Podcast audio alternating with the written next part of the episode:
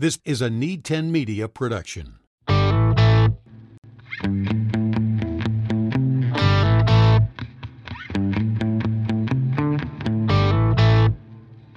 Welcome aboard, my friend. It's Nate Clayberg. And in this episode of That's a Job, I'm going to introduce you to somebody I've recently got connected to, and that's Ashley Durham.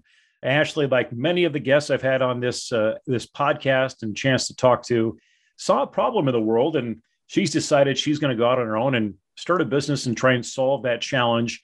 And that challenge was something she discovered uh, while she was uh, trying to get into or working in the entertainment business. But again, on this show, we talk to people that maybe have some unique jobs out there that you've never heard of, or maybe they're even positions in industries you are familiar with, but maybe didn't really know how to get there and, and also discover uh, some insights along the way and, and some recommendations and how to be successful uh, in the career venture that maybe you're looking for. But uh, Ashley, welcome to That's a Job podcast.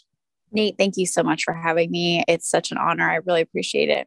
Well, I appreciate that comment, but I got to I've got to get things started here, and we're going to rewind and go back to when you were finishing up uh, as a high schooler, that high school age, and people saying, "Hey, what are you doing uh, after high school?" What answer did you give them? And um, the answer that I gave them was completely different than what I was doing now. I think is how most people probably are, but I, for me, I was going to become a school teacher in the way of I was helping with education for English. and um, my parents wanted me to get into accounting, which was a little bit different. But if it was up to me at the time I graduated, let's just say it wasn't anything that I'm doing right now. so so yeah, you you said that, but did you pursue that or or where did life take you from there when you thought that the pathway was? Talk me through that. Yeah, so I actually did pursue that. I did what they call clepping to uh, kind of get ahead of the game for the English and go into more like a, an evaluator for different different school districts have evaluators that you know can work with outside more like distance learning. Nowadays this, most of it is all distance learning with covid that happened and all that but back in the day it was a little bit you know um, more specialized. So i was kind of practicing to become that and i did take english classes and started working on that and i realized really quick that a the clapping game was not for me and b english was not my strong suit well, and and you look at the classes you take, and and here's me uh, stalking you on LinkedIn, and or or as we should say, doing research. I think maybe is the better term. You've got some interior design classes in there. You've got you know marketing and and did did he try and figure out maybe where you were going because it looks like you maybe switched uh, you know places where you're even studying. I guess talk about that because that's that's not unusual for people to end up deciding to make a change in where they go to school or even what they're studying. Yeah, that's a great question. So I went from going towards the English route, which I think anybody who knows me now would pretty much burst out laughing and if they knew that I was going to the English route. And my parents wanted me to go into accounting, you know, because they're at that time I was starting to realize I had more of an artistic side to me. And I really that's what meant the most to me. And my parents being great parents that they are and wanting to care for my best interest, right, suggested that I go in an accounting route. So, to meet them halfway in the middle, I decided to go through a business route and do business marketing because it's a little bit more not sterile and it works for it to me at the time it sounded a little bit better so then i went into business marketing and i've done some stuff with comcast to door sales uh, worked with Mary Kay a little bit with the cosmetics. And then I went and realized that, that wasn't for me either. and so then I went and I got into interior design, and that was like my happy place. Um, I did that after my mom passed away, and it was kind of a, a realization to me that, you know, life is short. Um, and what my sister says, we're here for a, a good time, not a long time. And I just kind of wondered to myself, why am I wasting my time on something that's not my talent? You know, it's clearly not for me. It's not something that I click with super well.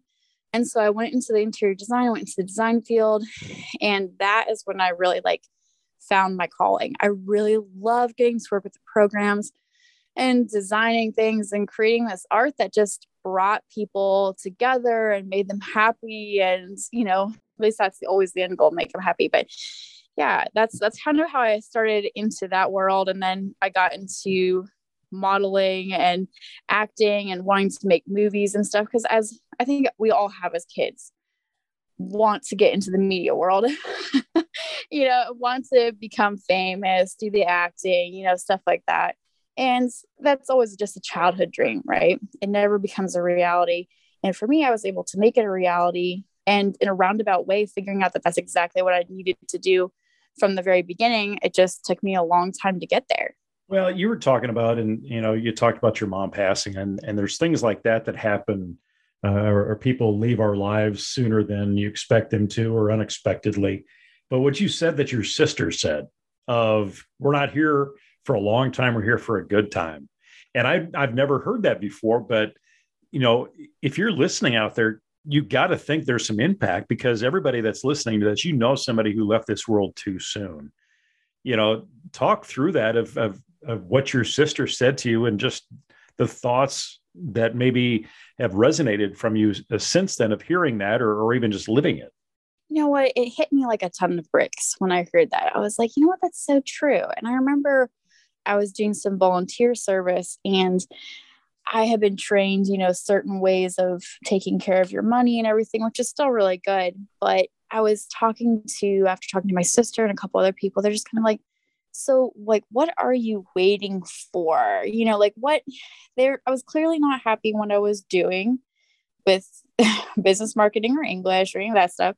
You know it's like what are what exactly are you waiting for? And when are you going to step up for yourself? When are you going to show who you really are. Because ultimately, I think I've come to realize over time is that you're your biggest advocate. You have to stand up for yourself and you know yourself the best. And nobody's going to come along. You might have a few people that will gently nudge you a certain way, but ultimately, you need to know and have a good, solid ground onto what you are and what you want to pursue what are you passionate about? And yes, it will change throughout the world. I don't think any of us start out with, well, maybe it's 1% of people that actually, you know, go off to do what they were thinking of doing in five years old. But most of us, you know, it changes. But, you know, like, and it's going to change with different experiences. Like with my mom passing away, different things going on with the family and stuff like that, and experiences moving, traveling, traumas coming into the life, it can change and your passions can change with it. But ultimately, you have to know what that is and you have to stand up for yourself. And I think that was a really good reminder for me to have my sister explain that to me and, you know, just talking that out with her because it was like, you know what? Right. Like what what are we waiting for? We're not guaranteed tomorrow we're not guaranteed the next day and i know it sounds so cliche but what are you doing right now that's gonna you know that's that's you? Because we're not guaranteed any length of time. Well and, and you talk through that of you know of what are you doing for you? Or you taking care of yourself? I've got to feel like those decisions along the way when it came to where you're going and what you were studying you know was was there some thought that you just wanted to make sure the people that were around you or family are connected to that they are they were all right with that instead of you being really all right with that. Was there any any of that in there? Yeah that's a really good point too is you're for me i was trying to make other people happy with what i thought that they wanted me to do. You know the safe thing. I had as a kid kid just run around with a camcorder and try to do fun like uh, home videos and do, do all the editing and things like that. So like I was really interested in that way back when I was a little kid. And my parents had wanted me to do something that, you know, they meant well. They wanted me to do something that was going to pay the bills. And ultimately, you know, that's what we look for, right? But I think what I've learned too is over time, if you do what you love doing, and you're going to be passionate about it you're that means you're probably going to have a stronger resilience so when there's resistance in that field if you like it you're going to probably have a, a larger tolerance for things going wrong, disruption, stuff like that, if it's something you really like, you're going to figure out ways to make it happen. So if you're passionate about it, if it's something that you really like, you're going to go a lot farther in that field than if you're trying to, you know, respectfully do the thing that somebody else thinks you should do. You know, looking at your background, you've lived in numerous parts of the country, different places, part of the country, and I'm and I'm just kind of you know analyzing based on you know you being a model, and that's something I want to get into. If people do see that of oh, I'd love to be a model, but uh, it looks like while you're a model, you were also doing other jobs along the way, and that's probably what that that life is. Is that right? You got it. Yep. Um, so unless there's very few models that actually will hit it off well enough to be able to live solely off of that because it's a very gig episodic type base especially when you're first getting into it. And a lot of you know kids they get into it in their teens their parents or their managers and usually those people are super successful. I think i learned very early on that agencies are awesome but a lot of times they're not going to help get you the gigs that you need to and you have to be yourself your own advocate and then when i got into doing post production and acting it's the same thing. You most pretty much everybody there in Hollywood or in any media field, they have almost a second income that they're working off of too. They have to do, you know, be a barista or a waitress or something on the side. Or tax returns. Or tax returns. Anything along that line. Um, to help bring in a little bit of extra income while you build up your clientele, you build up your base, you make your name, and you get started. And sometimes that can take a couple years before you can actually live off of what you're doing in the media. And it doesn't mean you're not successful at all. It just means there's a lot of supply and very like to meet the demand that's not very high. Well, and I and I I jabbed in the text stuff because you did that, right? That's what you did for a few years you know that yeah. that was it that's interesting you know that you had to do that mm-hmm. yeah you know, it was uh, one of those times it's just like i needed some extra money and so i took the the course and realized pretty early on that it was not something i loved doing but it helps to pay the bills at the time too so yeah you gotta do what you gotta do and it well, gave me some flexibility to do other things as well well when did you decide as you were coming through and and uh, you know but between uh, being a model and then uh, some time at, at, at Pier One, uh, got into operations, and you were there for like for what a few years uh, mm-hmm. on, a, on, a, mm-hmm. retail end, uh, and sprinkling in some of these opportunities. When did it start coming to your mind of there was a problem that you were seeing, and this is where the concept of the business you have now began with uh, with your company? Yeah, that's great. Well, obviously, we know Pier One went under, so that's one. Of- I don't hold you responsible. I don't think it was you.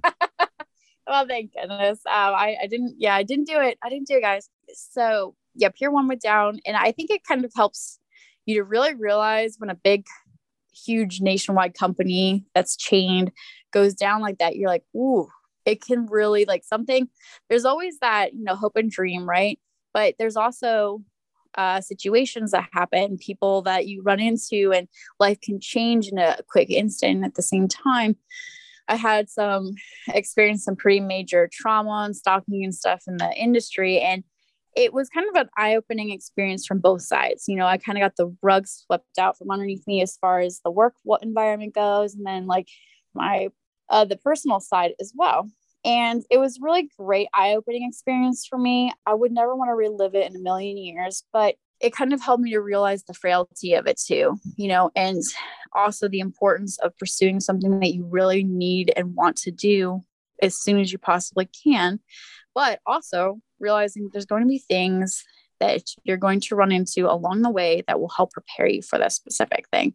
So the whole trauma and stuff in the media industry and then my company, like not my company, but um, Pier One going under, kind of helped me to realize like, there's, you know, I, I need to do this. I need to do this now. So I started my own company uh, with Malabash after, you know, getting out of this uh, pretty dangerous and traumatic experience. I realized that life is short, shorter than I realized before.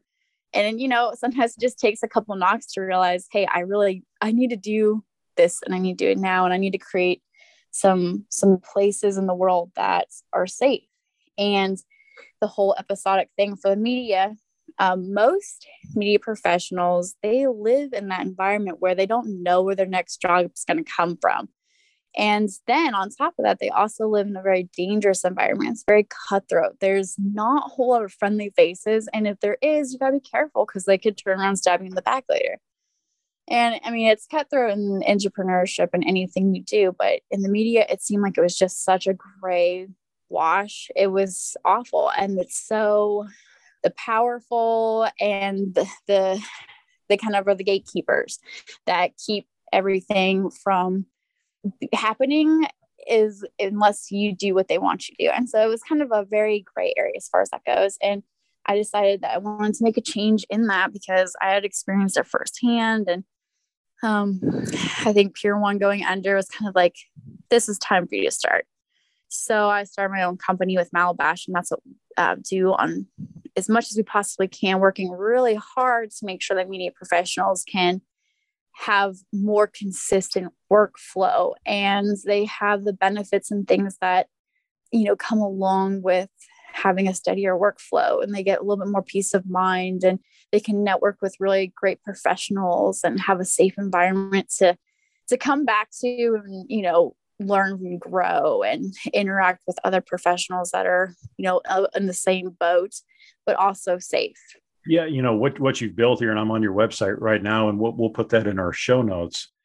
You know you had to probably there was a lot of people you probably connected with to try and get this thing put together. When you look at being uh, an entrepreneur now uh, of just how do you do this? And uh, it, it, wasn't it wasn't doing a, a, a, a 1040 uh, it wasn't modeling uh, this was something a little bit different for you talk me through about getting this launched and what you had to do yeah so any business, I think, you know, or starting a podcast, I think you've experienced this too, Nate. You know, just getting anything started, there's a lot of connections you have to go. You go from ground zero where you're the new kid on the block and you got to establish your roots and, you know, your street cred. And um, yes, connections are huge. And it, honestly, when I say this, making good connections and keeping good relationships with people that are in, you know, safe and in authority is, is huge in this environment or in any environment. And with the media, it's even more so. You know, most of it is a friend of a friend of a friend's told me this or that. It's not so much, oh, I can just, you know, go on Indeed and find everything that I need. So getting the business launch, I, I'm not a poster child for these guys, but LegalZoom honestly got me started and uh, helping with all the crazy paperwork and stuff. And it's a little bit different than making or doing taxes. So, um, yeah, it was a good experience for to use them because they helped me get all that stuff going. But once I got up and running, it's just lots of connections and consistently reaching out to, you know, media professionals and a lot of the media professionals that are super great or super good aren't going to reach out to you. They're already busy working or they just don't think they're art they're artists. this is another part of the business that I realized. So media professionals, they're all artists. And so a lot of artists, their downfall is they never think that their work or whatever is good enough. And so it's interesting trying to talk to them and network with them and everything because it's different mindset, different world, and you have to approach them and and chase them down a lot of times because they're just you know doing their thing and they're like really? My my art's really that good or my real or acting or you know my editing my lighting whatever. It's really it's something to speak about. Like that's great. And obviously you're gonna have the other people but i think that's something that's been funny for me to run into that where you know you go from the business world and then you go into the media world and a little bit more the artsy world and it's a it's a different vibe for sure but connecting and making all those connections is huge. And um, just establishing yourself as a business is establishing is establishing your connection with others. And what does that even look like? You know how far you're going to be able to go is kind of based off of not just who you know but what do those relationships look like? And what value are you adding to them? And what value are they adding to you? Well you're talking a lot about you know relationships and the foundation that's trust so you have to have the people that want to connect with you trust you, but then you also need to trust the people that you're trying to connect to. That just, uh, you've got to connect that triangle together. And, you know, sometimes that takes a little bit of time, but when did it finally, or when did you finally see that this was something that could work uh, in, in putting Bash together? I think I realized that it could work when I realized there was such a, a need for it. I think most of us, if we ever hear our kids say, Hey, I want to go, I want to go to Hollywood and I'm going to, you know, be an actor, I'm going to do this. It doesn't usually strike us as, oh my God, congratulations, you made it into Harvard, or congratulations, you're going into the medical field. It's the, the whole different reaction between our kids saying, Hey, I'm going, I'm going into the media field versus, Hey, I'm going to go into the medical field two different reactions. So I realized really quickly that, hey, there's this need here, and I'm not the only one who is realizing this. Like parents, for sure, would love to have a safer avenue for their kids to be able to get into the media. You know, after graduation, what next? You know, what are the next steps? Do you go with an agency that promises a bunch of things and may or may not deliver? Do you just set out on your own and basically become your own business owner and go through all that as well. Like what is what happens next? And so with Malabash like we want to help get that next step going and help with the job placement safe ways with safe people and connections. And you're correct like relationships are two-way street. You have to be able to trust them enough to believe in what they're telling you. And you also have to have them trust you back in order to have that you know relationship actually work. And so you have to be trustworthy on top of that. And so um, it's making sure that you keep a good reputation not just on paper but also to the people behind you know the little people not just the big people but everybody that is part of your organization. You know if my if somebody that i worked for that was or worked with that was my social manager you know, if they get out and they're like, oh my God, she's horrible human being, it's going to really make it harder for people down the road to be like, I really want to work for this company or this company is really good company.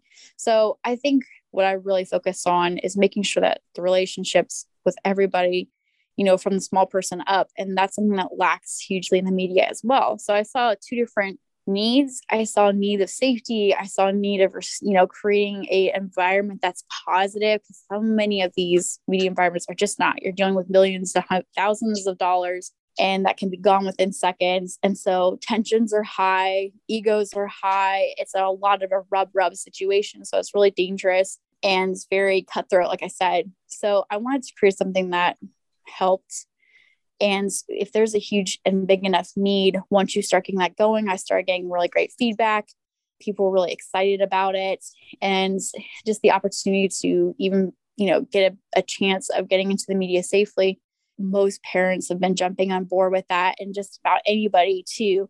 So it's been growing. And for us, we're focusing on quality over quantity. So the growth rate isn't as fast as possibly is if we were just trying to get a bunch of people. We want positive and good, you know, good content. So, um, and good relationships. So uh, that's just the the work right now. But we are growing, and it's been going in a positive direction, which makes me really happy to see people. You know, we've helped them get jobs and find connections, and it just it makes me really happy. We can do that for them. Well, and you you talk through that of people that you can connect with uh, on your site, and I'm sure you know I, have seen it happen where you know you get somebody who thinks they're on the pathway to uh, a career in sports, um, but I'm sure you had it as you were coming through in modeling, and they were like, uh, you know, what else are you doing, or why don't you just stay uh, doing taxes or retail or things like that? You know, it helps to have somebody understand a pathway to get to lack of a better term a dream job uh, or that goal. And, and, trust is so key in that. But you know i'm sure there's there's stories that you hear from some of the people you connect with of there's you there's a pathway through what you're doing that's maybe going to open some doors or open their eyes or uh, give them an idea that this isn't a pathway that they want to follow and they go in a different direction. You know what nate? That's great when I got into modeling, I felt ashamed that it was not my first and only job because you see what we see is the five supermodels that have made it to being a supermodel. Um, whether they had connections or whether they just had that look, they had the the times dedicated to it or whatever happened, you know, the fates all lined up because it's kind of sometimes how it goes. But, you know, if they worked really hard to get there, and we don't see the millions and millions and millions of other people who are doing modeling, but not as supermodels. And that's okay. I felt super bad about it was just, oh, I had a second job. You know, this is my only job. And then uh, now I've actually was just a part of a clubhouse talk the other day and listened to this person and they were talking, like opened up the floor. And one of the guests was saying, Hey, I'm to, you know, I'm getting out of my job. I'm going to quit it and just go full time acting because I've gotten a little bit of good feedback. And every seasoned veteran there, like it was dead silent. Every seasoned veteran was like, I would not suggest that at all. Like, I would, I mean, we can count on our hands five people that are famous that we've seen over and over and over again in the movies. We do not see the millions and millions and millions and millions of people that have come and gone who have, you know, done acting. There are those little people in the background stuff. And yeah, they're in those films and they're getting paid and all that stuff. But the chances of you making it to be that big is very, very, very slim. And so you need to have a backup. And it's not to feel ashamed of at all. A lot of those people that have gotten to where they are, they had connections. Their family already was running a media company or they owned this or they were the head of Paramount or the head of this. So they already had that connection, that pull to get them to where they're at. And it's just not something you need to feel ashamed of in the media world because the people that have been in there for a long time, you know that you're probably going to have a couple jobs going on to help make ends meet while you're doing your craft, especially while you're growing. And, you know, if there's things like COVID that happen, or, you know, there's different things that happen in the nation, that's just going to be part of the process. So it's not thing to feel feel bad about at all. But yeah, that's a good. I'm glad that you brought that up. Well, it, you've got a, a great story, a great pathway to, to where you're at. And, and uh, Ashley, I get a sense that uh, this is just the beginning for you and where some things can go. But if people want to learn more and they want to connect you with you, where can they go uh, to, to learn more about the work that you're doing and more about you? Thanks so much, Nate. Um, yeah, we would love to have uh, connections with you. If you have any questions or anything like that, you can reach out to any of our social media accounts. Uh, if you just search Malabash, um, any of that will will bring us up. And uh, you can also email us at contact at malabash.com as well and reach out to us with any questions you got that way. But thanks so much, Nate. I really appreciate taking the time to have me on your show. Thank you very much, Ashley. Thank you again, everybody, for listening and being on this journey. And please subscribe and share this podcast. It's called That's a Job. It's on Spotify, Overcast, Apple Podcasts, or wherever you get your podcast. The That's a Job podcast presented by Career Adventure Academy and the College and Career Discovery course.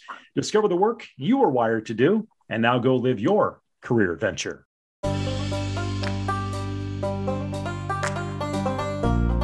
If you haven't done so already, hit subscribe to enjoy future episodes.